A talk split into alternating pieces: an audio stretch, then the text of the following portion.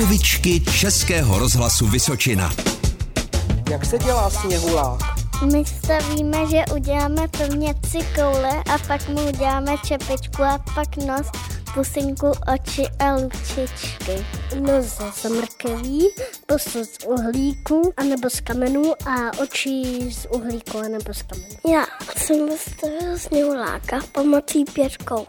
My jsme sněhuláka dělali, jenže my jsme tu spodní udělali všimleně velkou a i tu vrchní to nešlo utáhnout, tak mi už musel i táta pomáhat, tomu už to nešlo taky. Jak dlouho vám vydržel sněhulák? No hodně dlouho, už tál sníh, ale ještě byl. Čepici se dělá ze hrnku, tady má ouška. Když mi bylo 4, tak jsem s maminkou dělala sněhuláka a měl jsem 3 koule a pak se mi rozstál. Co sněhuláka rozpustilo? No to jaro.